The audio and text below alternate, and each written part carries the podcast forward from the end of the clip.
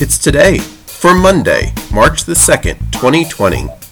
And today is Casimir Pulaski Day, which is an official holiday in Illinois and is celebrated on the first Monday of March in memory of Casimir Pulaski, who was a Revolutionary War cavalry officer born in Poland and praised for his contributions to the U.S. military and called the father of the American cavalry.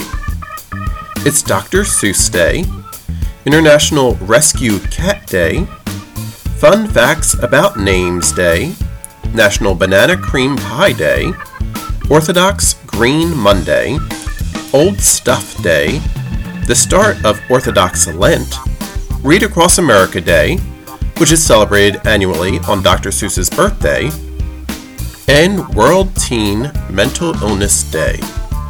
So now get out and celebrate, for it's today, Monday, March the 2nd, 2020.